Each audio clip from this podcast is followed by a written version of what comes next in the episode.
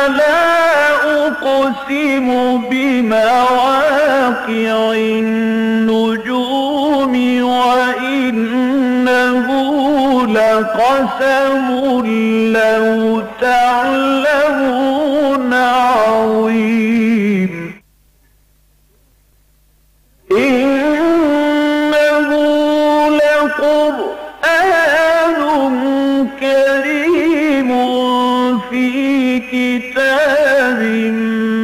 مكنون لا يمسه إلا المطهرون.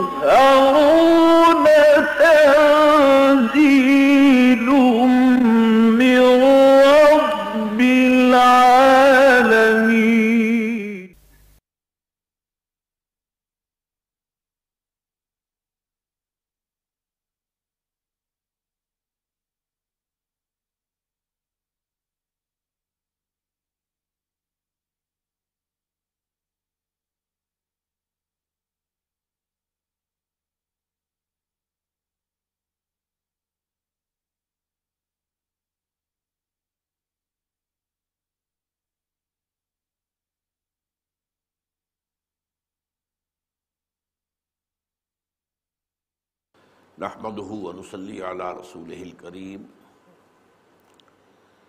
اما بعد، فقد قال الله تبارك وتعالى كما ورد في آخر سورة المائدة اعوذ بالله من الشيطان الرجيم، بسم الله الرحمن الرحيم. يوم يجمع الله الرسل فيقول ماذا أجبتم؟ قالوا لا علم لنا انك انت علام الغيوب. الى اخر السوره صدق الله العظيم. رب اشرح لي صدري ويسر لي امري واحلل عقدة من لساني يفقهوا قولي. اللهم ربنا الهمنا رشدنا واعذنا من شرور انفسنا اللهم ارنا الحق حقا وارزقنا اتباعه وارنا الباطل باطلا وارزقنا اجتنابه. اللهم نور قلوبنا بالايمان واشرح صدورنا للاسلام ووفقنا لما تحب وترضى آمین یا رب العالمین. آج ہم سورہ معدہ کی اختتامی آیات کا مطالعہ کر رہے ہیں۔ ذہن میں چند بنیادی باتیں تازہ کر لیجیے۔ قرآن حکیم میں سورہ فاتحہ کے بعد جو چار طویل مدنی صورتیں آئی ہیں۔ سورہ بقرہ جو طویل ترین صورت ہے قرآن مجید کی، دو سو چھیاسی آیات۔ پھر سورہ آل عمران، پھر سورہ نساء، پھر سورہ معدہ یہ چاروں طویل ترین مدنی صورتیں جو ہیں، ان میں جو چیزیں مشترک ہیں، ان میں دو مضامین جو ہیں مشترک ہیں۔ ایک تو امت مسلمہ سے خطاب اس کے ضمن میں جو احکام ہیں شریعت کے، وہ بھی آئے ہیں۔ احکام شریعت کا ابتدائی بلو پرنٹ جو ہے سورہ بقرہ میں تیار ہوا ہے اور اس کے تکمیلی جو فنیشنگ ٹچز ہیں، وہ سورہ معدہ میں آئے درمیان میں سورہ نساء میں بھی بہت سے احکام ہیں۔ البتہ یہ کہ سورہ آل عمران میں شرعی احکام نہیں ہے لیکن امت مسلمہ سے خطاب میں دوسرا پہلو ہے اللہ کی راہ میں جہاد، جد و جہد، محنت، انفاق، یہ بھی ان صورتوں کے اندر بل کھل کر باتیں آتی رہی ہیں۔ لیکن یہ کہ دوسرا حصہ جو ان صورتوں کا ہے، وہ ہے اہل کتاب پر کو دعوت اور ان پر اتمام حجت۔ یہود اور نصارہ پر۔ ان کو دعوت بھی دی گئی ہے، ہر انداز میں دی گئی ہے، اپیل کے انداز میں بھی، دلیل کے انداز میں بھی۔ ان کے غلط مضمومہ خیالات کی تردید کی گئی ہے، نفی کی گئی ہے۔ انہیں سمجھایا گیا ہے۔ معاوضہ حسنہ کو بھی استعمال کیا گیا ہے۔ اور جادل ہم ملتی احسن کا انداز بھی اختیار کیا گیا ہے۔ ان کو تبیح بھی آئی ہے۔ اور ان کے لیے جو اللہ کی طرف سے انظار ہے، وہ بھی ہوا ہے۔ اور اس کے ساتھ یہ کہ اتمام حجت ہو گیا ہے ان کے اوپر کہ حضور کی دعوت اور قرآن حکیم کے پیغام کے ضمن میں کوئی اجتماع باقی نہیں رہا۔ اگلی جو دو صورتیں آ رہی ہیں قرآن مجید میں، سورہ انعام اور سورہ آراف اس میں اصل خطاب ہے مشرقین مکہ سے مشرقین عرب سے، اور ان پر اتمام حجت۔ تو اس پہلو سے ان ان صورتوں کے آپس کے مضامین کا جو ربط ہے، اس کو سمجھ لینا چاہیے۔ اب یہاں جو ہے، یہ جو آیات آج ہم پڑھ رہے ہیں، یہ نصارہ پر گویا کہ اتمام حجت ہے اللہ کی طرف سے۔ اور بڑے ہی یوں سمجھیے کہ بلیغ انداز میں، دل میں اتر جانے والے انداز میں ان کی گمراہیوں پر متنبع کیا گیا ہے۔ اور پھر یہ کہ قیامت میں جو ایک مکالمہ ہوگا اللہ کا اللہ کا مکالمہ ہوگا ویسے تو تمام انبیاء اور رسول کے ساتھ، لیکن پھر خاص طور پر حضرت عیسیٰ ابن مریم کے ساتھ اس کا ذکر آیا ہے۔ تو اس پہلو سے یہ دو رکو جو ہے چونکہ ایک تسلسل کے ساتھ مضمون اس میں ہے اور اس میں عام طور پر وہ باتیں آئی ہیں کہ جو اس سے پہلے بھی مختلف مواقع پر آ چکی ہیں۔ لہذا کچھ زیادہ تشریح کی ضرورت نہیں ہے، بلکہ ان کو ہم ایک یوں سمجھیے کہ تیزی کے ساتھ پڑھیں گے اور بات انشاءاللہ سمجھ میں آ جائے گی۔ فرمایا، یوم یجمع اللہ الرسول ذرا اس دن کا دھیان کرو، تصور کرو۔ یوما چونکہ یہاں پر مفعول ہے، نیم پر زبر ہے، تو گویا کہ اس کرو یوما یعنی یاد کرو جو اس دن کو، یجمع اللہ الرسول جس دن کے جمع کرے گا اللہ تعالیٰ رسولوں کو۔ اور یہاں ظاہر بات ہے کہ صرف رسولوں کو نہیں، رسولوں کی امتوں کو بھی جمع کرے گا۔ وہاں رسول جو ہے گواہی دیں گے کہ اے اللہ، تیرا جو دین، تیری دعوت، تیرا پیغام جو ہم تک آیا تھا اپنی قوموں کے لیے، ہم نے انہیں پہنچا دیا تھا۔ اور یہ گویا کہ جو دنیا میں ان کے ذریعے سے اتمام حجت ہوا اسی کا ایک ظہور ہوگا کہ وہ گواہی دیں گے، وہ شہداء بن کر کھڑے ہوں گے۔ جیسا کہ قرآن مجید میں سورہ نصاب میں آیا ہے کہ جو جبکہ ہم یوم نبعث فی کل امت شہید علیہ۔ ہر امت کے اندر وہ جو ہے، وہ ایک شہید، ایک گواہ ان کے خلاف کھڑا ہوگا، وہ ان کا رسول ہوگا۔ اے اللہ، میں نے تیرا پیغام پہنچا دیا تھا۔ اب یہ ذمہ دار ہے۔ یہی میں نے کئی مرتبہ آپ سے عرض کیا ہے کہ اسی کی تیاری میں حضور نے خطبہ حجت الوداع میں گواہی لی ہے، سوا لاکھ کا مجمع جو تھا، اللہ البلغ تو، میں نے بات پہنچا دی یا نہیں؟ اور پورے اس حاضرین کے مجمع نے بیک زبان یہ کہا کہ انا نشہد و ان کا قد بلغت الرسالت و دیت الامانت و نصحت الامت و کشفت الغمت ہاں حضور ہم گواہ ہیں کہ آپ نے حق رسالت ادا کر دیا، حق امانت ادا کر دیا۔ جو بات آپ کے پاس آئی تھی، وہ امانت تھی، وہ ہمارے لیے اللہ نے بھیجی تھی۔ آپ نے وہ امانت ہم تک پہنچا دی اور آپ نے امت کی خیر خواہی کا حق ادا کر دیا اور آپ نے تاریکیوں کے، گمراہیوں کی تاریکیاں جو ہیں، ان کے بادل جو ہیں چھاٹ دیے۔ پھر اس کے بعد آپ نے انگشت شہادت اٹھائی ہے، پہلے آسمان کی طرف، پھر لوگوں کی طرف اشارہ کیا۔ اللہ مشہد اللہ مشہد اللہ مشہد تین مرتبہ۔ اللہ، تم ہی گواہ رہے۔ یہ مان رہے ہیں کہ میں نے پہنچا دیا۔ تو یہ جو اجتماع ہوگا قیامت کے دن، تمام انسان حاضر ہوں گے۔ جیسے کہ عالم ارواح کے اندر جب ہماری سارے سب لوگوں کی روحیں موجود تھیں، تو ہم سے عہد دیا گیا تھا لستوں میں رب کم کالو بلا۔ اس وقت جو ہے ہمارے اجساد نہیں تھے، جسم نہیں تھے۔ ابھی صرف عالم امر کی جو ہے تخلیق یا تکوین ہوئی تھی۔ صرف ارواح انسانی اور فرشتے، وہ بھی روح ہیں۔ اسی لیے حضرت جبرائیل کو روح الامین کہا گیا۔ روح القدس کا، وہ بھی روح ہے۔ تو ارواح جو ہے انسانی اور فرشتے، یہ تو یوں سمجھیے کہ آپس میں بھائی بہن ہیں یا بہنیں ہیں، جو بھی چاہیں آپ کہہ دیں۔ کہ ان کا مادہ تخلیق ایک ہی ہے، نور سے تخلیق کی گئی۔ یہ جو ارواح ہے انسانی اور جو ارواح ہے ملائکہ کی شکل میں۔ تو اس وقت ہم سب کے سب حاضر تھے۔ قیامت کے دن پھر سب کے سب حاضر ہو گئے چنانچہ سورہ کہف میں کہا گیا ہے، لقد جے تو مونا کما خلق ناکم اول مرہ آ گئے ہو نا ہمارے پاس جیسے کہ ہم نے تمہیں پیدا کیا تھا، پہلی مرتبہ۔ پہلی پیدائش صرف عالم ارواح میں تھی۔ دوسری پیدائش اس عالم مادی میں ہوئی ہے۔ اس عالم مادی میں ترتیب علیحدہ ہے۔ باپ کے بعد بیٹا، بیٹے کے بعد پوتا، پوتے کے بعد پڑ پوتا، نسل کے بعد دوسری نسل، پھر اگلی نسل۔ لیکن یہ کہ وہاں کیا تھا؟ سب کے سب جمع۔ اور وہاں پھر ہوں گے قیامت کے دن سب کے سب جمع۔ تو اس میں ایک خاص سوال جواب جو ہے رسولوں سے ہوگا۔ یوم یجمع اللہ الرسول فیقول، ماذا اجب تم پھر اللہ تعالیٰ فرمائے گا کہ آپ کو کیا جواب ملا؟ آپ کی قوموں نے آپ کی دعوت پر کیا رد عمل ظاہر کیا؟ قالوا لا علم لنا انك انت علام الغیوب۔ وہ کہیں گے کہ پروردگار ہمیں معلوم نہیں، یقیناً تو ہی ہے سب کچھ جاننے والا، تمام غیبوں کا علم رکھنے والا۔ اب اس میں ایک نقطہ پوشیدہ ہے جو ذرا تدمر سے سامنے آتا ہے۔ کہ رسولوں کی زندگیوں میں جو بھی جواب دیا ہے ان کی قوموں نے، جو رد عمل وہ تو ان کے علم میں تھا۔ لیکن امت تو ایک لمبی شے ہے نا، اس کی تاریخ ہوتی ہے۔ حضرت مسیح کی امت کی چھ سو برس تاریخ تھی، حضور کے اور حضرت مسیح کے درمیان چھ سو برس کا فاصلہ ہے۔ حضرت موسیٰ اور حضرت عیسیٰ کے درمیان چودہ سو برس کا فاصلہ ہے۔ پھر حضور صلی اللہ علیہ وسلم کے بعد اور اب ہمارا جو ہے، آپ کو معلوم ہے کہ چودہ سو برس بیت چکے ہیں۔ کہ بعد میں امتیں کیا کرتی رہی ان کے بارے میں وہ کہے گے کہ ہمیں معلوم نہیں، ابھی آگے آ جائے گا کہ جب تک ہم ان کے مابین تھے، ہم نگران تھے، ہم موجود تھے، تو کسی غلطی پر ہم ٹوک دیتے تھے، منع کر دیتے تھے، ان کو جو ہے ان کے اصلاح کر دیتے تھے۔ جب ہمیں تو نے موت دے دی، ہمیں اٹھا لیا، تو اب اس کے بعد انہوں نے کیا کیا؟ یہ تو ہی جانتا ہے، ہمیں صحیح معلوم نہیں ہے۔ لا علم لنا انکا انت علام الغیوب۔ اس قال اللہ، اب یہاں خاص مکالمہ جو شروع ہو رہا ہے حضرت عیسیٰ علیہ السلام کے ساتھ۔ چونکہ یہاں پر جیسا کہ میں بتا چکا ہوں کہ اصل خطاب جو ہے وہ نصارہ سے عیسائیوں سے اس قال اللہ یا عیسیٰ ابن مریم، جس وقت کہ کہے گا اللہ تعالیٰ، اگرچہ یہاں سیغہ جو ماضی کا ہے، لیکن یہ کہ میں نے بارہ آپ کو بتایا ہے کہ قرآن مجید میں آخرت کے احوال کا ذکر بھی ماضی کے سیغے میں آتا ہے۔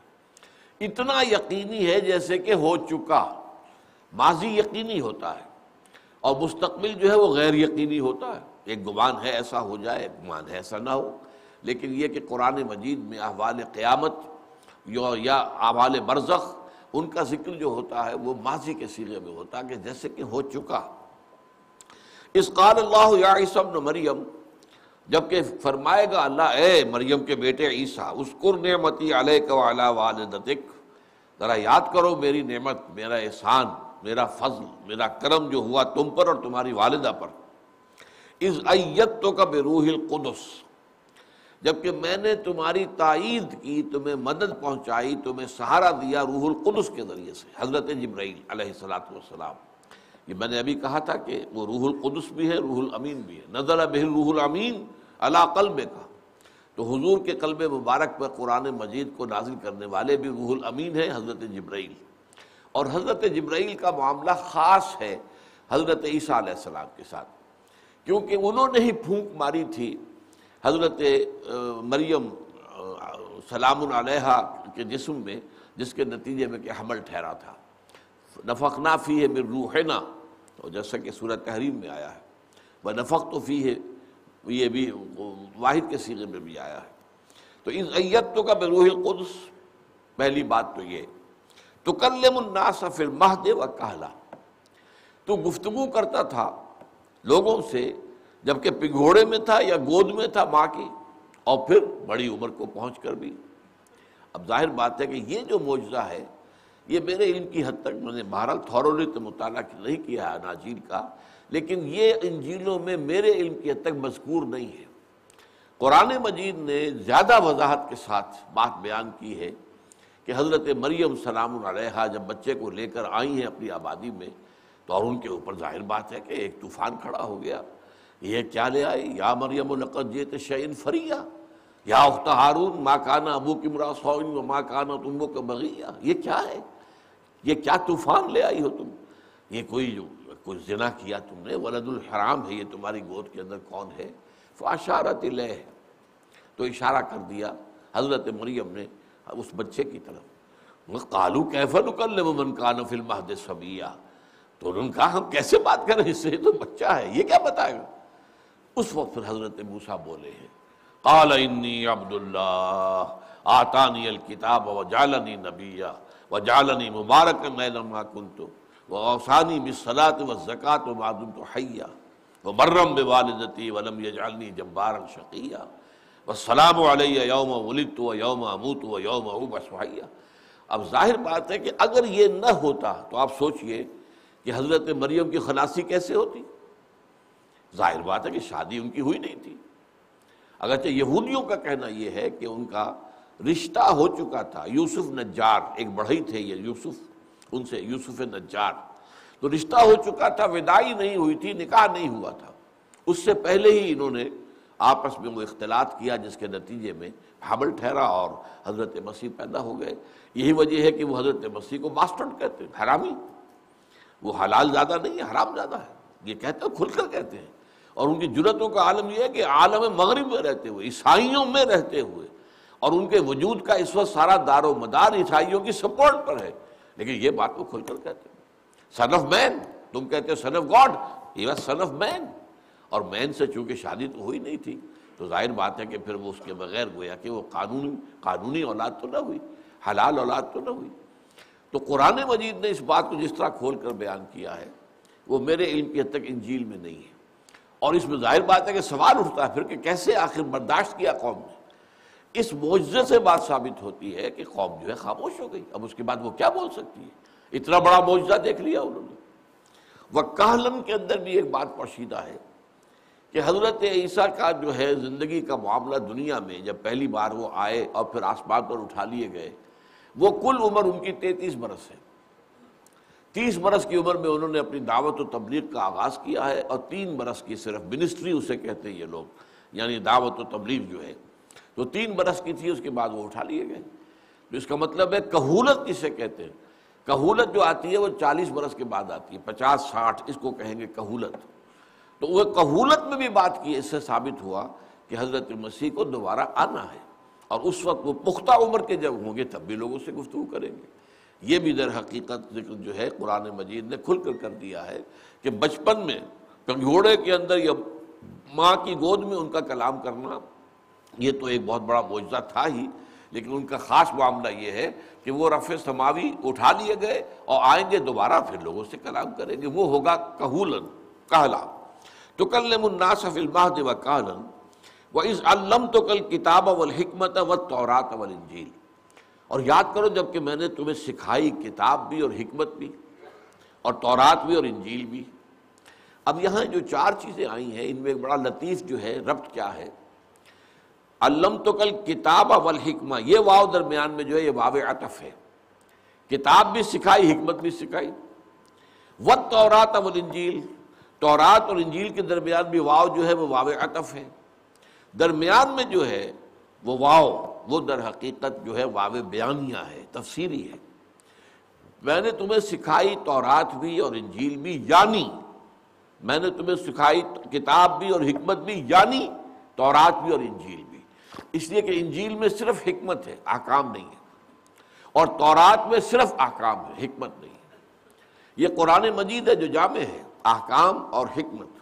یو المحم الکتاب والحکمہ. قرآن مجید کے اندر کتاب کتاب سے مراد اصل میں احکام ہوتے ہیں. کوتب علیکم السیام اب یہ شرعی حکم ہے جو دیا گیا ہے. کوتب علیکم اذا حضر احدکم الموت ان طرح کا خیر علی للوالدین والاقربین.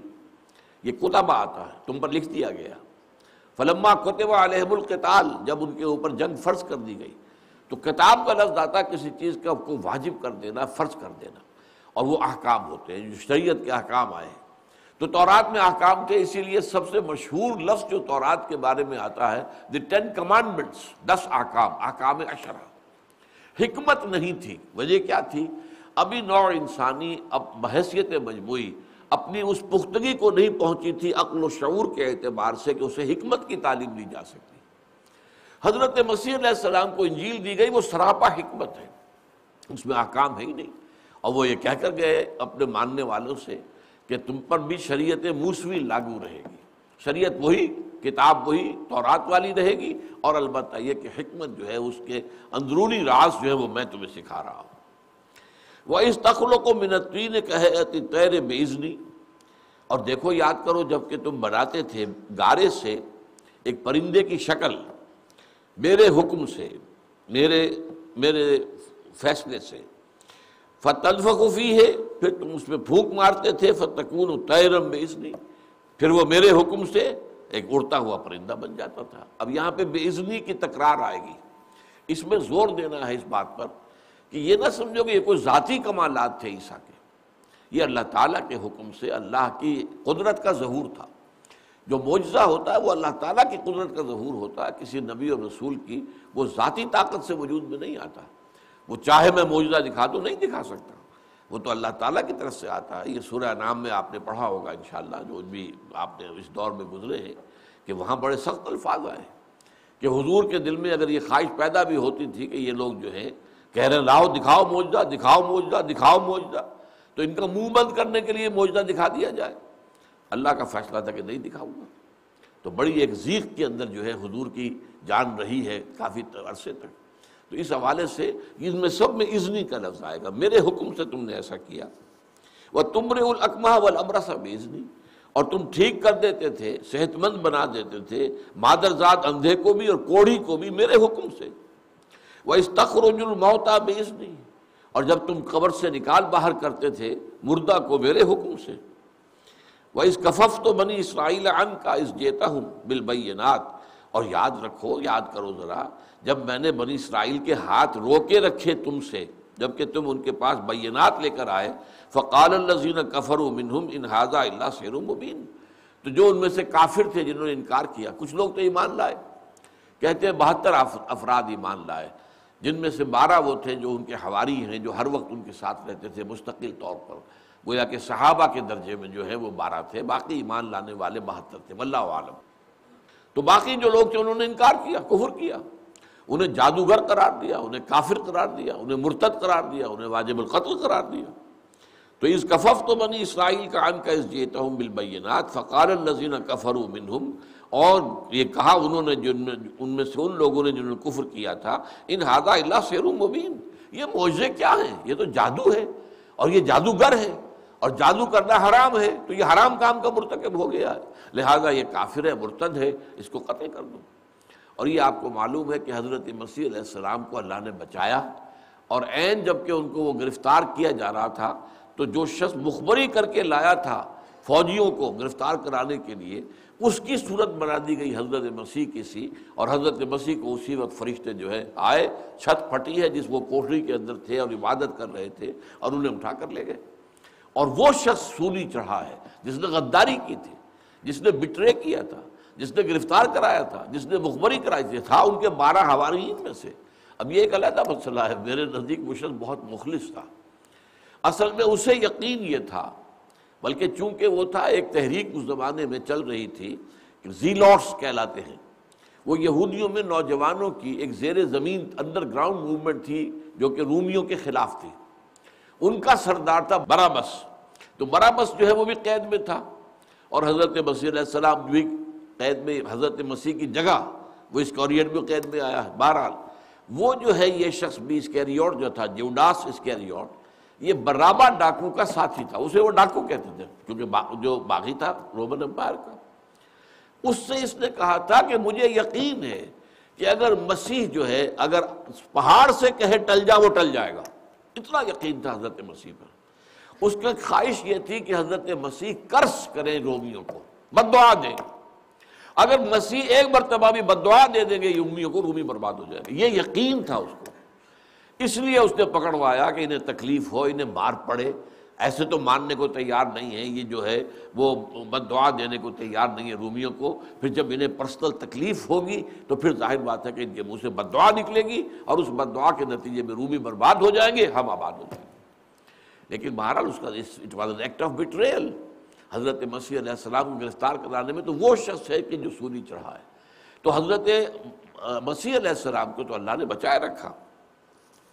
وہی نام نو بی و بے رسولی اور یاد کرو جبکہ میں نے وہی کی تھی ہواریوں کو کہ ایمان لاؤ مجھ پر بھی اور میرے رسول پر بھی۔ اب یہ وہی کون سی ہے؟ یہ وہی خفی جو ہوتی ہے۔ الہام ہو جاتا ہے وہی خفی۔ وہ غیر نبی کو بھی ہوتا۔ حضرت موسیٰ کی والدہ کو ہوا تھا، اسی وہی خفی کے پر عمل کرتے ہوئے تو حضرت موسیٰ کو صندوق میں ڈال کے اور دریائے نیل کی موجوں کے حوالے کر دیا تھا والدہ نے۔ تو یہ وہی جو ہے، یہ جو ہے، جیسے کہ آتا ہے، یہ تمام جو جتنی ذی حیات، جتنی چیزیں ان سب کو ہوتی ہیں۔ جو کہا قرآن مجید میں کہ شہد کی مکھی کو اللہ تو اس حوالے سے یہ وہ وہی ہے، یہ نہیں کہ وہ سب کے سب رسول تھے یا نبی تھے۔ اس قال اس اوحیت الحوارین نامنو بی و بے رسولی جبکہ میں نے اشارہ کیا تھا، یا دل میں بات ڈال دی تھی ہماری کے کہ ایمان لاؤ مجھ پر بھی اور میرے رسول پر بھی۔ قالو آمنا وشد بے اننا مسلمون۔ ان کا ہم ایمان لے آئے اور آپ گواہ رہیے گا۔ اے مسیح علیہ السلام، آپ اللہ کے گواہی دیجیے گا کہ ہم مسلم ہیں، ہم نے اطاعت قبول کر لی ہے۔ اس قال الحواریون، اب یہاں ایک خاص واقعہ آ رہا ہے ان کا۔ اور یاد کرو جبکہ کہا حواریین نے یا عیسی مریم، اے عیسیٰ ابن مریم علیہ السلاۃ والسلام حل یستطیع ربک ینزل علینا مائدۃ من السماء؟ لفظی ترجمہ ہوگا، کیا آپ کے رب کو یہ قدرت حاصل ہے کہ وہ ہم پر آسمان سے ایک خان نازل کر دے؟ یہ خان کیا شے ہوتی تھی؟ جسے دستر خان ہم کہتے ہیں، جس پر کھانا چنا جاتا ہے۔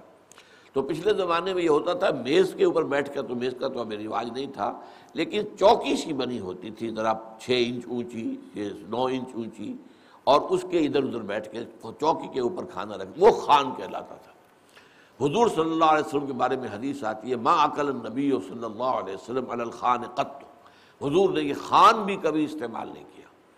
تو وہ خان جو ہے، وہ ایک آسمان سے اتار سکتا ہے آپ کا رب، کہ وہ اس کے اندر قال تق اللہ ان کن تم مومنین۔ حضرت عیسیٰ نے کہا، اللہ سے ڈرو اگر تم مومن ہو۔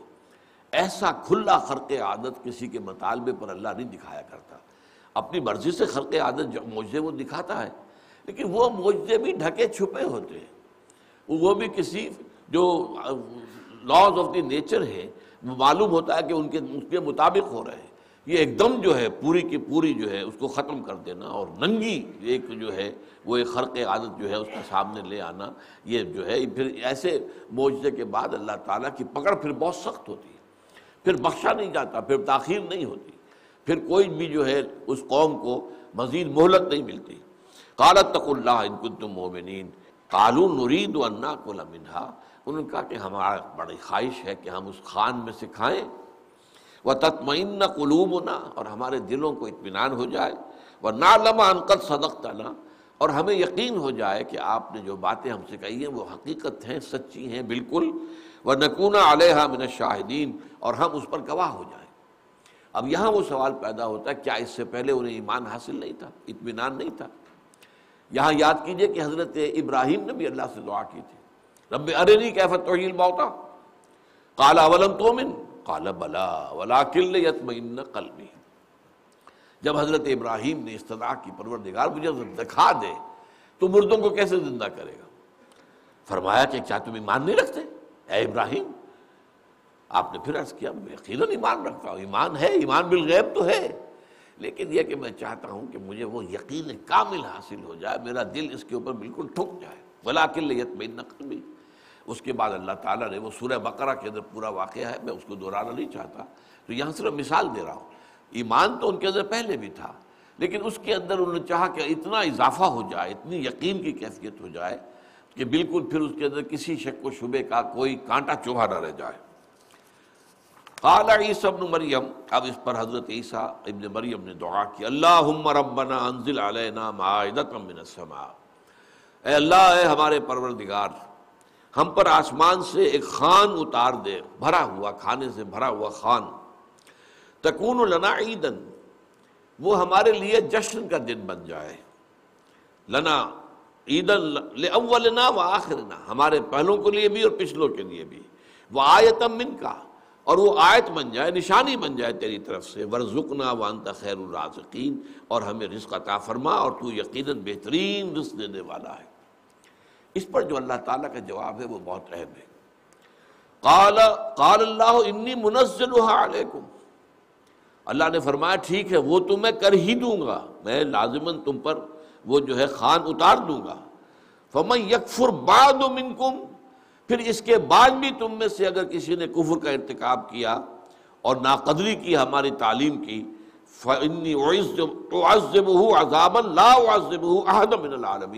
تو پھر میں ان کو وہ عذاب دوں گا جو تمام جہان والوں میں سے کسی کو نہیں دوں گا۔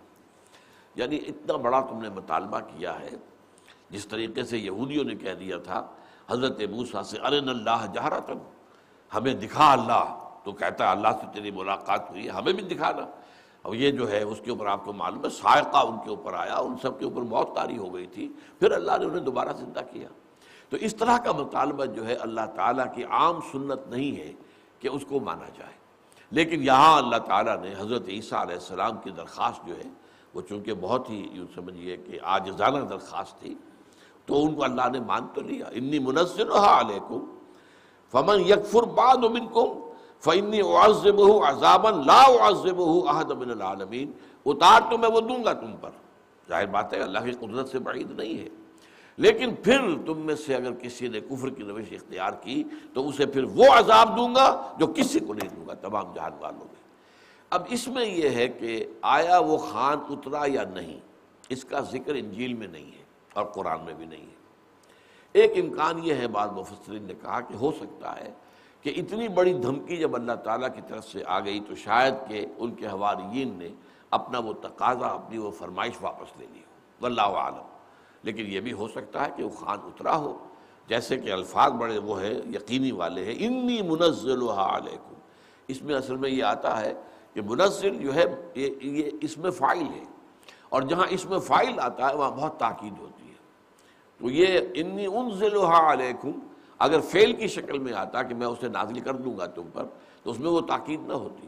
انی منزل علیکم، میں لازمن اسے اتار دوں گا تم پر۔ تو اس سے میرا گمان تو یہ ہے کہ خان اترا ہے اور انہوں نے اس میں سے کھایا ہے اور وہ ان کے لیے ایک آیت بنی ہے۔ لیکن بہت سے مفسرین کی رائے یہ ہے کہ ہو سکتا ہے اور یہ ہو سکتے، ہو سکتا ہے کہ حد تک مجھے بھی اختلاف نہیں۔ کہ اللہ تعالیٰ کی طرف سے چونکہ اس کے اوپر ناپسندیدگی کا بڑا شدید اظہار ہوا اور پھر دھمکی جو ہے بہت سخت ہے، لہذا اس کے پیش نظر ہو سکتا ہے کہ انہوں نے اپنا وہ مطالبہ یا فرمائش واپس لے لی ہو۔ وَإِذْ قَالَ اللَّهُ يَا عِيسَى ابْنَ مَرْيَمَ، اب یہاں دیکھیے ذرا انداز خشونت کا اور غصے کا۔ اور یاد کرو جبکہ کہے گا اللہ تعالیٰ، اے عیسیٰ ابن مریم انت قلت للناس اتخذونی و امی الہین من دون اللہ کیا تم نے کہا تھا اپنے لوگوں سے کہ مجھے اور میری ماں کو بھی اللہ کے میرے سوا جو ہے اللہ کے سوا معبود بنا لینا؟ اب یہ جو انداز ہے، سخت ہے۔ اس میں نوٹ کرنے کی بات کئی دفعہ میں درس میں بات کر چکا ہوں کہ بسا اوقات سختی اللہ تعالیٰ کی طرف سے بظاہر تو کسی کی طرف ہو رہی ہوتی ہے، لیکن اس سختی کا اصل رخ جو ہے، وہ غضب جو ہے، وہ کسی اور کی طرف ہوتا ہے۔ ایک کہاوت بھی ہمارے ہاں کی گھریلو اردو زبان میں ہے کہ بیٹی نی بیٹی تجھ سے کہوں اور بہوری بہو تو کان دھر۔ یعنی بہو سے براہ راست کچھ کہنے کی بجائے بہو برا مان جائے گی۔ وہ ساس بہو کا معاملہ تو بڑا نازک ہوتا ہے۔ تو کسی بات کے اندر جو ہے تنبیہ کرنی ہے تو وہ بیٹی کو مخاطب کر کے کہیں گے تاکہ وہ بھی سن لے اور وہ بھی سمجھ جائے، اسے بھی کان ہو جائے۔ بیٹی ری بیٹی تجھ سے کہوں اور بہوری بہو تو کان در کام تو سب تو سن۔ تو قرآن مجید میں بہت جگہوں پر آیا ہے۔ حضور کی طرف گویا کہ خطاب ہے سخت۔ لیکن خطاب ان مشرقین کی طرف ہوتا تھا کہ جو کوئی مطالبہ کر رہے ہوتے تھے یا جن کی وجہ سے وہ ساری صورت پیدا ہوئی ہے۔ اسی طرح یہاں پر بھی سختی کا انداز جو ہے وہ تو حضرت عیسیٰ کے لیے، اگرچہ یہ اپنی جگہ ہے۔ اللہ کو حق حاصل ہے، وہ سختی کر سکتا ہے۔ اللہ رب ہے، خالق ہے، مالک ہے۔ اور عیسیٰ ہو یا محمد ہو صلی اللہ علیہ وسلم علیہ صلاۃ وسلم وہ بندے ہیں۔ الحمد عبد و ان تارج رب و رب و ان تنزل۔ رب رب ہی ہوتا ہے، چاہے کتنا ہی نزول اختیار کر لے۔ آپ کو معلوم ہے کہ رات کے آخری حصے میں اللہ تعالیٰ سمائے دنیا جو ہے، پہلا آسمان اس تک نازل ہو جاتا ہے، اترتا ہے۔ لیکن رب تو رب ہی رہے گا نا۔ اور حضور ساتویں آسمان پر پہنچے میراج میں، لیکن وہ حضور بہرحال عبد ہی رہے۔ فاوہا الا عبد ہی ماوہا وہ تو عبد جو ہے، وہ تو عبد ہی رہے گا، چاہے وہاں پہنچ جائے صدت المنتہا پر پہنچا ہوا ہو۔ تو اسی اعتبار سے ظاہر بات ہے کہ حضرت عیسیٰ علیہ السلام ٹھیک ہے، وہ کلمت اللہ بھی ہے، روح اللہ بھی ہے، ان کا مقام بہت اونچا ہے، بہت ایک منفرد مقام کے حامل ہے، لیکن بہرحال اللہ کے بندے ہیں، اللہ تعالیٰ سختی کر سکتا ہے۔ لیکن یہ کہ وہ اسلوب بھی سامنے رہے، تو اصل میں یہ سختی کن پر ہے؟ جنہوں نے حضرت عیسیٰ کو اور حضرت مریم کو خدا بنایا۔ اب یہاں نوٹ کر لیجیے کہ یہ اصل میں یہ عیسائیوں میں تسلیس جو ہے وہ دو طرح کی رہی ہے۔ ایک تسلیس تھی، گاڈ ایز فادر، وہ تو اللہ گاڈ ایز سن اور God as mother of God as mother ام اللہ یہ ام اللہ کے الفاظ استعمال ہوتے ہیں عربی کے اندر ان کے ہاں. مادر خدا. تو یہ تین پر تسلیس بنتی ہے. اور یہ اصل میں تسلیس تھی اہل مصر کے اندر. ہورس، آئسس، یہ جو تسلیس ان کے ہاں تھی، در حقیقت وہ باپ، بیوی اور بیٹا. یہ اصل میں ان کے ہاں بھی تھا. باپ تھا وہ سورج دیوتا اور بیٹا پھر ہوتا تھا وہ فرعون، جو بادشاہ ہوتا تھا، وہ وہ بھی معبود ہوتا تھا۔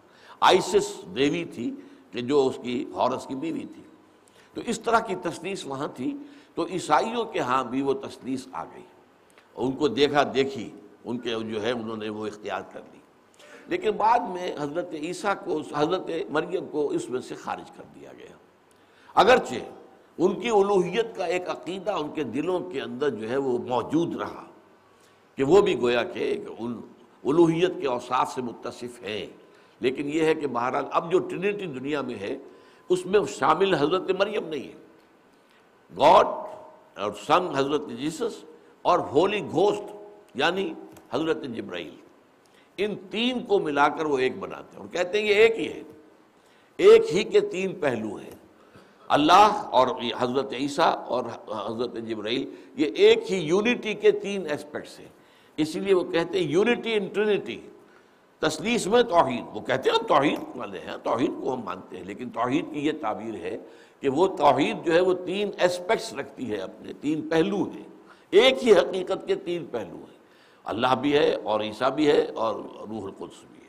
بہرحال حضرت مریم سلام علیہ ان کے لیے بھی مجسمے بنائے گئے، انہیں پوجا گیا۔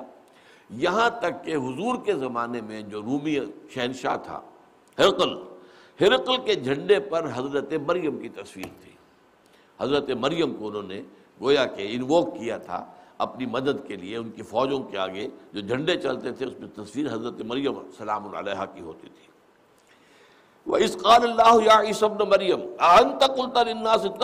و امی من دون اللہ اے مریم کے بیٹے عیسیٰ، کیا تم نے کہا تھا لوگوں سے کہ مجھے اور میری ماں کو بھی دو الہ بنا لینا من دون اللہ اللہ کے سوا؟ قال سبحانک ما یکون لی نقول ما لیس لی بحق۔ حضرت عیسیٰ عرض کریں گے، بارگاہ خدا بندی میں تو پاک ہے پروردگار، اور مجھے ہرگز کوئی حق نہیں تھا۔ کہ میں وہ بات ان سے کہوں کہ جو حق نہیں ہے، میں ان کے سامنے غلط بات نہیں رکھ سکتا تھا۔ میرے لیے یہ روا نہیں تھا۔ ان کن تو کل تو ہوں فقط علم تھا اگر میں نے وہ بات ان سے کہی ہوتی تو تیرے علم میں ہوتی، تیرا علم تو محیط ہے ہر چیز کو۔ تیرے علم سے باہر تو نہیں ہو سکتی۔ تالم معافی نفسی ولا عالم معافی نفسک۔ تو تو واقف ہے اس سے بھی جو میرے دل میں ہے۔ میں نہیں جانتا کہ تیرے دل میں کیا ہے۔ یہ ہے عبدیت اللہ عمنی عبدوں کا ابن و عبد کا ابن و امت کا فی قبضت کا ماضن فی یا حکم کا ناسیتی بید کا نہ ماضن فی یا حکم کا عدل فی یا قضاء کا ذرا اندازہ کیجیے اے اللہ، میں تیرا بندہ ہوں، میرا باپ بھی تیرا غلام تھا، میری ماں بھی تیری ادنا کنیز ہے، میں تیرے قبضے میں ہوں، تیرے قبضے قدرت میں ہوں، میری پیشانی تیرے ہاتھ میں ہے۔ میرے پورے وجود میں تیرا حکم جاری و ساری ہے۔ اور میرے بارے میں جو فیصلہ تو کرے وہ عدل ہے۔ وہ انصاف کو تو یہ ابدیت کاملہ جو ہے، اسی طرح کا ظہور یہاں یہ ابدیت کاملہ کا ہے۔ کالا سبحان ما یقون لی ان اقولا ما لیس بی حق، ما لیس لی بحق ان کن تو کل تو ہوں فقط علمتا ہوں تعلم معافی نفسی ولا علم معافی نفسک۔ ان کا انت علام الغیوب۔ یقیناً تو ہی تمام غیبوں کا جاننے والا ہے۔ جو بھی ہمارے سامنے تو جو چیز ہوتی ہے ہم اس کے جاننے والے ہیں۔ لیکن جو چیز غیب میں ہے، ہم تو اس سے واقف نہیں ہیں۔ ما قل تو لہم اللہ ما امرتنی بے اے اللہ، میں نے تو ان سے نہیں کہا تھا، مگر وہی کچھ جس کا تو نے مجھے حکم دیا تھا۔ ان عبد اللہ ربی و ربکم وہی کیا تھا کہ عبادت کرو، بندگی کرو، پرستش کرو۔ عبادت، اطاعت، جمع محبت۔ دونوں چیزیں۔ اطاعت والے پہلو کے لیے بندگی کا لفظ، فارسی کا۔ جیسے کہ کہا شیخ سعدی رحمۃ اللہ علیہ نے کہ زندگی آمد برائے بندگی، زندگی بے بندگی، شرمندگی۔ یہ ترجمہ ہے اس آیت کا کہ وہ ما خلق الجن والانس الا ليعبدون۔ تو اطاعت کاملہ ہمہ تن ہمہ وقت، ہمہ وجوہ اطاعت۔ یہ تو ہے بندگی۔ اور محبت، انتہائی محبت، تحسین عظمت کا دل میں ہونا، اس کے احسانات کا احساس، اس کی بلا محبت یہ محبت پرستش کہلاتی وطن پرستی، قوم پرستی، زر پرستی، شہوت پرستی، دولت پرستی، یہ پرستش نہیں ہے۔ تو پرستش بھی اللہ کی، صرف اور بندگی بھی اللہ کی۔ ان عبد اللہ ربی و ربکم۔ عبادت کرو، اللہ کی جو میرا بھی رب ہے، تمہارا بھی رب ہے۔ کن تو علیہم شہید دم تو فہیم اور اے اللہ، پروردگار، میں تو ان پر نگران تھا جب تک کہ میں ان کے مابین موجود تھا۔ ظاہر بات ہے کہ میں انہیں کسی غلط بات کی طرف جانے نہیں دے سکتا تھا۔ میں نگران تھا۔ یہاں شہید کے معنی، شہید کہتے ہیں موجود کو۔ شاہدہ شاہد میں نہ لیا تو شاہد جو ہے، گواہی بھی موجودگی کی بنیاد پر ہوتی ہے۔ جو شخص وقوع کے وقت حاضر ہے، تو وہی تو گواہی دینے کا اہل ہے نا۔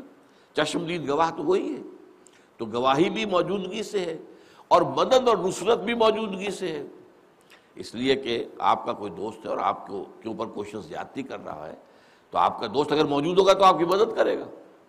اگر وہ دوست ہے، کوئی عزیز ہے، آپ سے انتہائی محبت کرنے والا ایک موجود نہیں تو وہ کیسے مدد کرے گا؟ تو اسی حوالے سے پھر ودو شہدا کم دون اللہ جب سورہ بقرہ میں چیلنج کیا گیا وَإِن كُنتُمْ فِي رَيْبٍ مِّمَّا نَزَّلْنَا عَلَىٰ عَبْدِنَا فَاتُوا بِسُورَةٍ مِّن مِّثْلِهِ وَادْعُوا شُهَدَاءَكُم مِّن دُونِ اللَّهِ إِن كُنتُمْ صَادِقِينَ۔ تو اے عرب کے لوگوں اے مشرکین عرب، اگر تمہیں شک ہے اس چیز کے بارے میں جو ہم نے اپنے بندے محمد پر نازل کی ہے قرآن کے بارے میں، اگر تمہیں شک ہے کہ اللہ کا کلام نہیں ہے، شاید محمد نے خود ہی مضمون کر لیا ہو، جمع کر لیا ہو، جوڑ لیا ہو تعلیف کی ہو، تو اچھا تم بھی ایسی ایک صورت بنا کر لے آؤ۔ اور بلا لو اپنے سارے مددگاروں کو۔ ودو شہدا کو مندون اللہ سارے مدد اب یہاں پہ مددگار کے معنی ہے تو شہید اور ایک تیسرے معنی یہ ہے کہ نگران وہی ہو سکتا ہے جو موجود ہو۔ اب کمرہ امتحان ہے تو اس کے اندر آپ کو معلوم ہے کہ وہ جو ہوتے ہیں موجود وہاں پر، تو وہ وہی لوگ نگرانی کرتے ہیں۔ کوئی نقل تو نہیں کر رہا، کوئی غلط غیر قانونی حرکت تو نہیں کر رہا۔ تو یہاں نگران موجودگی کے معنی میں ہے اور نگران کے معنی میں ہے۔ وہ کن تو علیہم شہیدن معدوم تو فیم میں تو جب تک ان کے مابین تھا، میں ان کا نگران رہا۔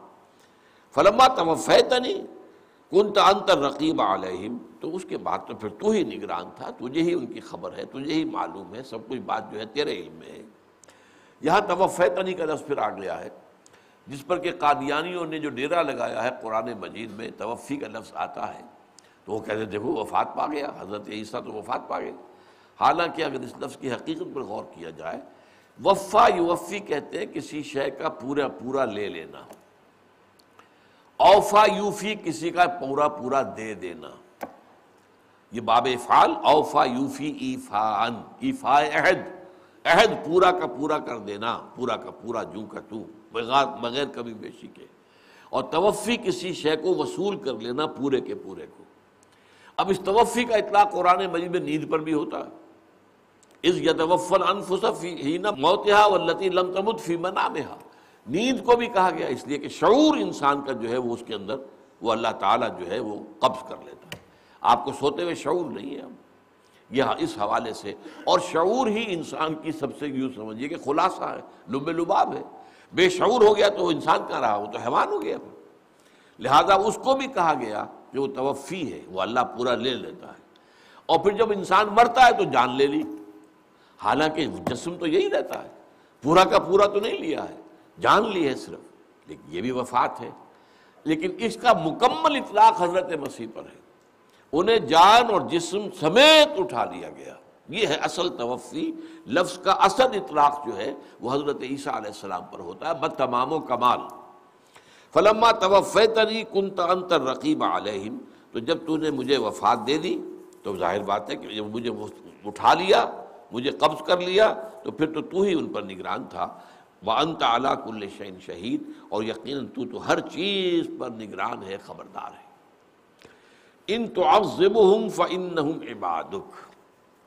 اے اللہ، اب اگر تو نے عذاب دے، تو تیرے بندے ہیں، تجھے اختیار ہے۔ وہ ان تغفر لہم اور اگر تو بخش دے فعن کانت العزیز الحکیم تو تو زبردست ہے، سارا اختیار تیرے ہاتھ میں کوئی تجھے ہاتھ نہیں پکڑ سکتا، کوئی تجھ پر اعتراض نہیں کر سکتا۔ تو عزیز ہے حکیم ہے۔ اب یہ دیکھیے بڑے لطیف پیرائے میں حضرت عیسیٰ علیہ السلام کی طرف سے ایک پلی ہے۔ گویا کہ اپنی امت کے لیے کسی درجے میں وہ ایک رحم کی درخواست کر رہے ہیں۔ اگرچہ الفاظ یہ نہیں ہے کہ اللہ انہیں معاف کر دے، ان تو عصب اگر تو عذاب دے تو ٹھیک ہے، نہ ہوں بعد تیرے بندے ہیں، تو جو چاہے کرے۔ تجھے اختیار کامل حاصل ہے۔ لیکن اگر تو معاف کر دے وہ تغفر لہو فن کا العزیز الحکیم تو تو یقیناً زبردست ہے، با اختیار ہے، کمال حکمت والا تجھے اختیار حاصل ہے۔ تو اس کو ذہن میں رکھیے، میں نے بارہا یہ کہا ہے کہ ہمارے اور معتزلہ اور معتزلہ کے ساتھ بریکٹ کر لیجیے شیعہ۔ معتزلہ پلس شیعہ، اور اس کے ورسس اہل سنت۔ ہمارے نزدیک اللہ پر عدل واجب نہیں ہے۔ وہ نیکوکار کو سزا دے، اس کا اختیار ہے۔ وہ بدکار کو معاف کر دے، اس کا اختیار ہے۔ یکفر لمن یشاء و من یشاء۔ واللہ علی کل شیء قدیر۔ وہ بخش دے گا جس کو چاہے گا اور عذاب دے گا جس کو چاہے گا، اور وہ ہر چیز پر قادر یہ ہم جانتے ہیں کہ وہ عدل کرے گا، انصاف کرے گا، یہ اور بات ہے۔ لیکن اس پر عدل واجب ہے۔ یہ در حقیقت گویا کہ ایک لمیٹیشن ہو جاتی ہے۔ پھر اس ہستی کے اختیار کے اوپر گویا کہ ایک لمٹ ہے۔ اللہ کا اختیار مطلق ہے، اس کی ہر صفت مطلق ہے۔ نہ پیدا کنار ہے، اس کے لیے جو ہے کوئی کنارہ نہیں ہے۔ وہ چاہے تو بخش دے۔ آج اسی کے لیے میں ذرا نوٹ کر کے لایا ہوں۔ حضرت ابراہیم علیہ السلام نے یہ سورہ ہود کے اندر پورا واقعہ آیا ہے، تفصیل میں جانے کا تو وقت نہیں ہے۔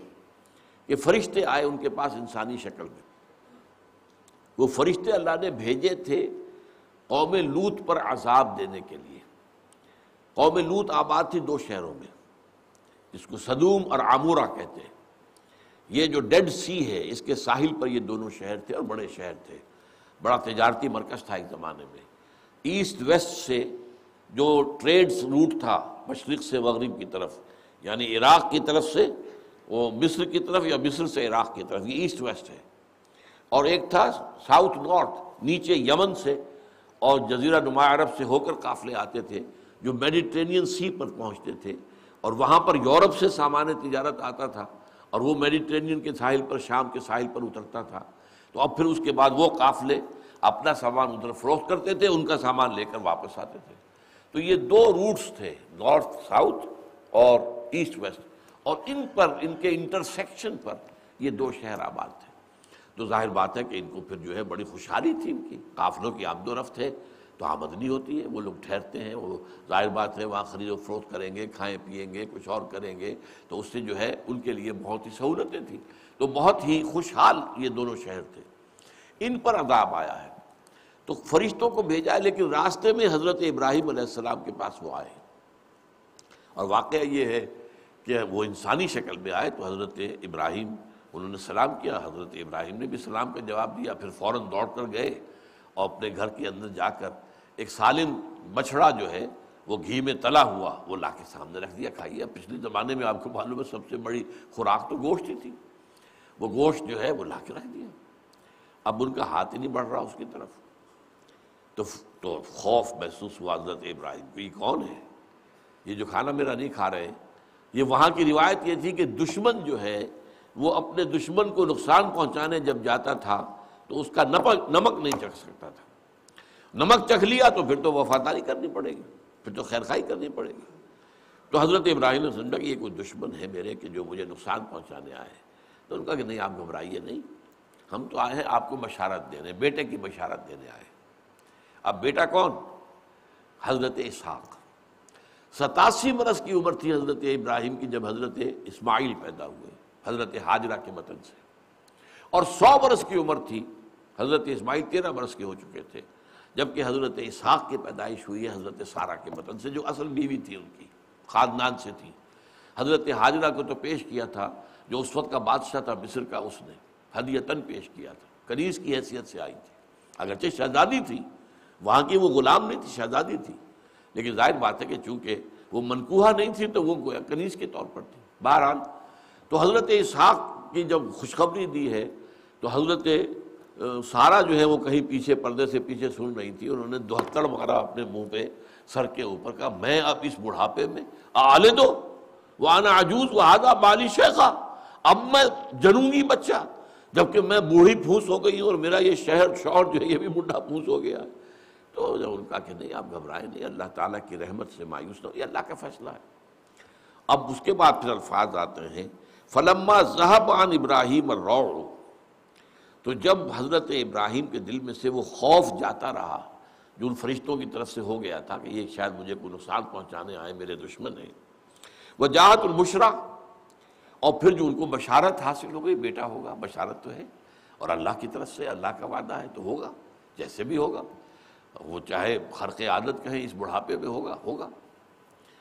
یجادلنا فی قوم لوت اب اس نے ہم سے جھگڑنا شروع کیا قوم لوت کے بارے میں۔ جب فرشتوں نے بتایا ہم تو جا رہے ہیں قوم لوت کو ختم کرنے کے لیے، عذاب استحصال تو انہوں نے کہا، دیکھیے، میری حیثیت تو نہیں ہے کہ میں پروردگار سے کچھ کہہ سکوں، لیکن یہ کہ اگر ان میں، اس قوم میں، ان شہروں میں پچاس راست باز بھی ہوں گے تو کیا پھر بھی میرا رب انہیں برباد کر دے گا؟ انہوں نے کہا نہیں، اللہ کا فیصلہ ہے۔ پچاس بھی اگر ہوئے تو ان پر عذاب نہیں دیں گے۔ اچھا دیکھیے، میں پھر جرت جرت کر رہا ہوں، پھر بڑی ہمت کر رہا ہوں، میری حیثیت تو نہیں ہے۔ لیکن اللہ سے یہ میری درخواست کی، شاید چالیس ہوں وہاں پہ۔ فرمایا چالیس بھی چالیس بھی ہوئے، یہ ساری تفصیل تورات میں، یہ تفصیل قرآن میں نہیں ہے۔ لیکن یجادلنا فی قوم لوت ہم سے جدال شروع کیا۔ جدال اسی کو کہتے ہیں، بحث مباحثہ۔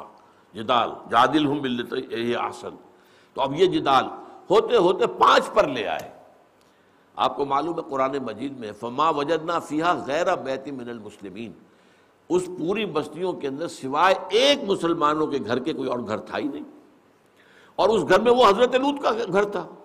اور حضرت لوت کی بیوی بھی مشرقہ تھی۔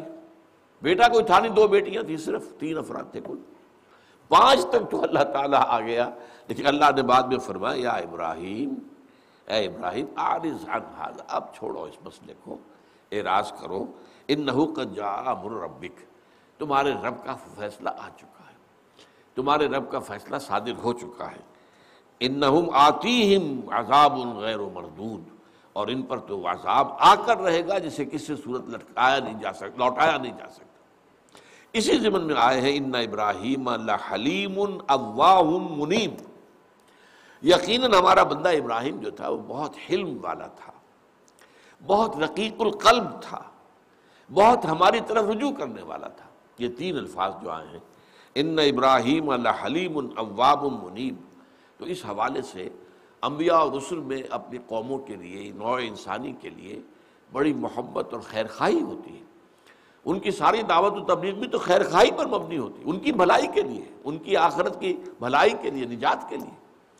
خود جو سورہ نساء کی آیت میں اکتالیس میں آیا ہے جو یہ فرمایا فقہ فیضا جینا منکل امتم بشہید و جینا بکا علا ہا شہیدہ اے نبی، کیسا ہوگا جب ہم ہر نبی کے خلاف ایک گواہ کھڑا کریں گے اور آپ کو گواہ بنا کر لائیں گے ان کے خلاف، آپ کی قوم کے خلاف؟ تو حضور کی آنکھوں سے آنسو روانہ ہو گئے۔ مجھے اپنی قوم کے خلاف گواہی دینی ہوگی۔ مجھے پروسیکیوشن وٹنس کا کام کرنا ہوگا کھڑے ہو پروزیکیوٹر کا۔ میں کھڑا ہو کر جو ہے گویا کہ اللہ کی عدالت میں پروزیکیوٹ کروں گا۔ تو اس کو اپنی قوم کی جو بھی محبت تھی اللہ مہد قومی لا يعلمون وہ تو آپ دعائیں کرتے رہے کہ اللہ میری قوم کو ہدایت دے۔ یہ علم نہیں رکھتے کیا کر رہے ہیں؟ تو اس لیے وہ جو نبیوں اور رسولوں کے اندر اپنی قوموں کے لیے ایک جذبات ہوتے ہیں، محبت کے اور رافت کے۔ تو اس کا ایک اظہار یہاں پر بھی ہو رہا ہے۔ ان تو عظم ہوں فن اگر تو نے عذاب دے تو وہ تیرے بندے ہیں، تیرا اختیار ہے، جس طرح چاہے عذاب دے۔ دے جیسے کہ ہم کہتے ہیں، یہ میری بکری تھی، میں نے ذبح کر دی، تم کون ہوتے ہو پوچھنے والے؟ ایسے ہی عرب میں جو رواج تھا، کوئی شخص اپنے غلام کو قتل کر دے، جب چاہے کر دے، کوئی اس سے پوچھ گچھ کرنے والا نہیں، کوئی مقدمہ درج نہیں ہوگا، کوئی پرچہ نہیں کٹے گا، کچھ نہیں ہوگا۔ اس لیے میرا غلام تھا، میں نے قتل کر دیا۔ میری بکری تھی، میں نے ذبح کر دی۔ تو کوئی مجھ سے پوچھ نہیں سکتا۔ تو تمہیں تیرے بندے ہیں، تجھے کوئی پوچھنے والا نہیں ہے۔ اگر تو انہیں عذاب دے، تو کوئی بھی پر اعتراض کرنے کا حق نہیں رکھتا۔ اور اگر تو معاف کر دے، تو تو غف، عزیز ہے حکیم ہے، کمال حکمت والا۔ قال اللہ یوم ينفع الصادقین صدقهم آخری بات اللہ فرمائے گا۔ اللہ کہے گا، آج کا دن وہ ہے کہ جس دن سچوں کو ان کی سچائی نفع دے گی۔ یعنی حضرت عیسیٰ کی ساری بات کو اللہ تعالیٰ نے سچائی کے اوپر مبنی قرار دیا۔ جو کچھ انہوں نے کہا کہ میں نے نہیں کہا تھا ان سے کہ مجھے اور میری والدہ کو بھی اللہ کے سوا معبود بنا لو، میں نے تو وہی کچھ کہا تھا اللہ جس کا تو نے مجھے حکم دیا تھا۔ تو یہ ساری صداقت پورا صدق جو ہے واضح ہو گیا۔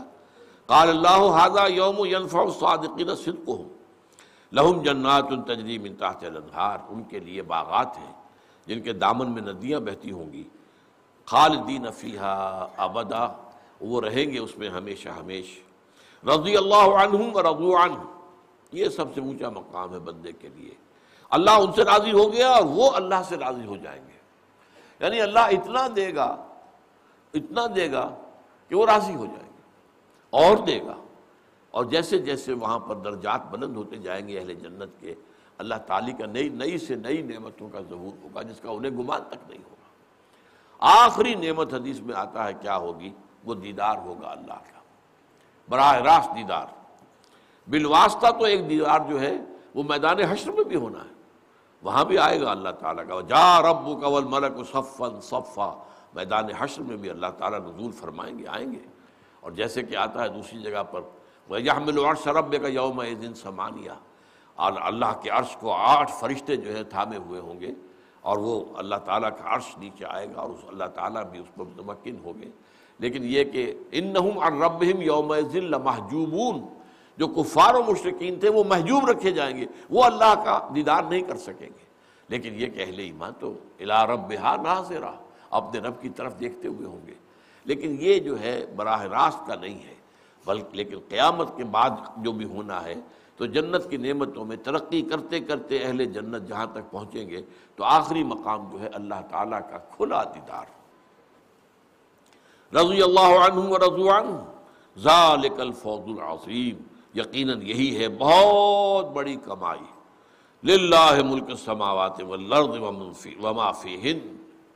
اب یہ آخری ہوتا ہے انداز قرآن مجید کی صورتوں کا اختتامی آخر میں پھر جو ہے، اللہ ہی کی ملکیت ہے، لام لام تملیک ہے۔ جو کچھ ہے آسمانوں میں اور زمین میں، اور اللہ ہی کا ملک ہے، بادشاہی بھی۔ ملک اور ملک، لفظ تو ایک ہی ہے۔ زیر اور پیش کا فرق ہے۔ ملک، بادشاہی، ملک، ملکیت۔ ظاہر بات ہے کہ بادشاہ ہوتا تھا، وہ گویا کہ مالک ہوتا تھا۔ علیہ سلی ملک و مصر۔ فرعون کا یہ قول قرآن میں نقل ہوا ہے۔ کیا مصر کی حکومت میری نہیں ہے؟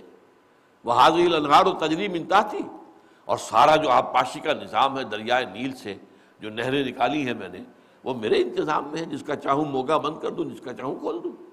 تو یہ اختیار مطلق جو ہے ملک، اور یہ جو ہے ملکیت للہ ہے ملک السماوات والارض اور جہاں ملک کا لفظ نہیں آتا، سورہ بقرہ میں بھی، تو آپ کو معلوم ہے آخری رکو جو ہے تین آیات پر مشتمل۔ للہ ہے معافی السماوات و معافی الارض وَإِن تُبْدُوا مَا فِي أَنفُسِكُمْ أَوْ تُخْفُوهُ يُحَاسِبْكُم بِهِ اللَّهِ تو یہ گویا کہ خاتمہ کلام اس انداز کا ہوتا ہے۔ اللہ تعالیٰ کی شان جو ہے بلند و بالا اس کا اظہار۔ للہ ملک السماوات والارض وما فیہن۔ اللہ ہی کی ملکیت ہے اور اللہ ہی کی بادشاہی ہے۔ تمام آسمانوں پر اور تمام زمین پر۔ اور جو کچھ کے ان دونوں میں، ان سب کے اندر ہے۔ وہ اعلیٰ کل شعین قدیر۔ اور وہ ہر چیز پر قادر ہے۔ بارک اللہ علی ولکم فی القرآن العظیم۔ و نفعنی و ایاکم بالآیات و ذکر الحکیم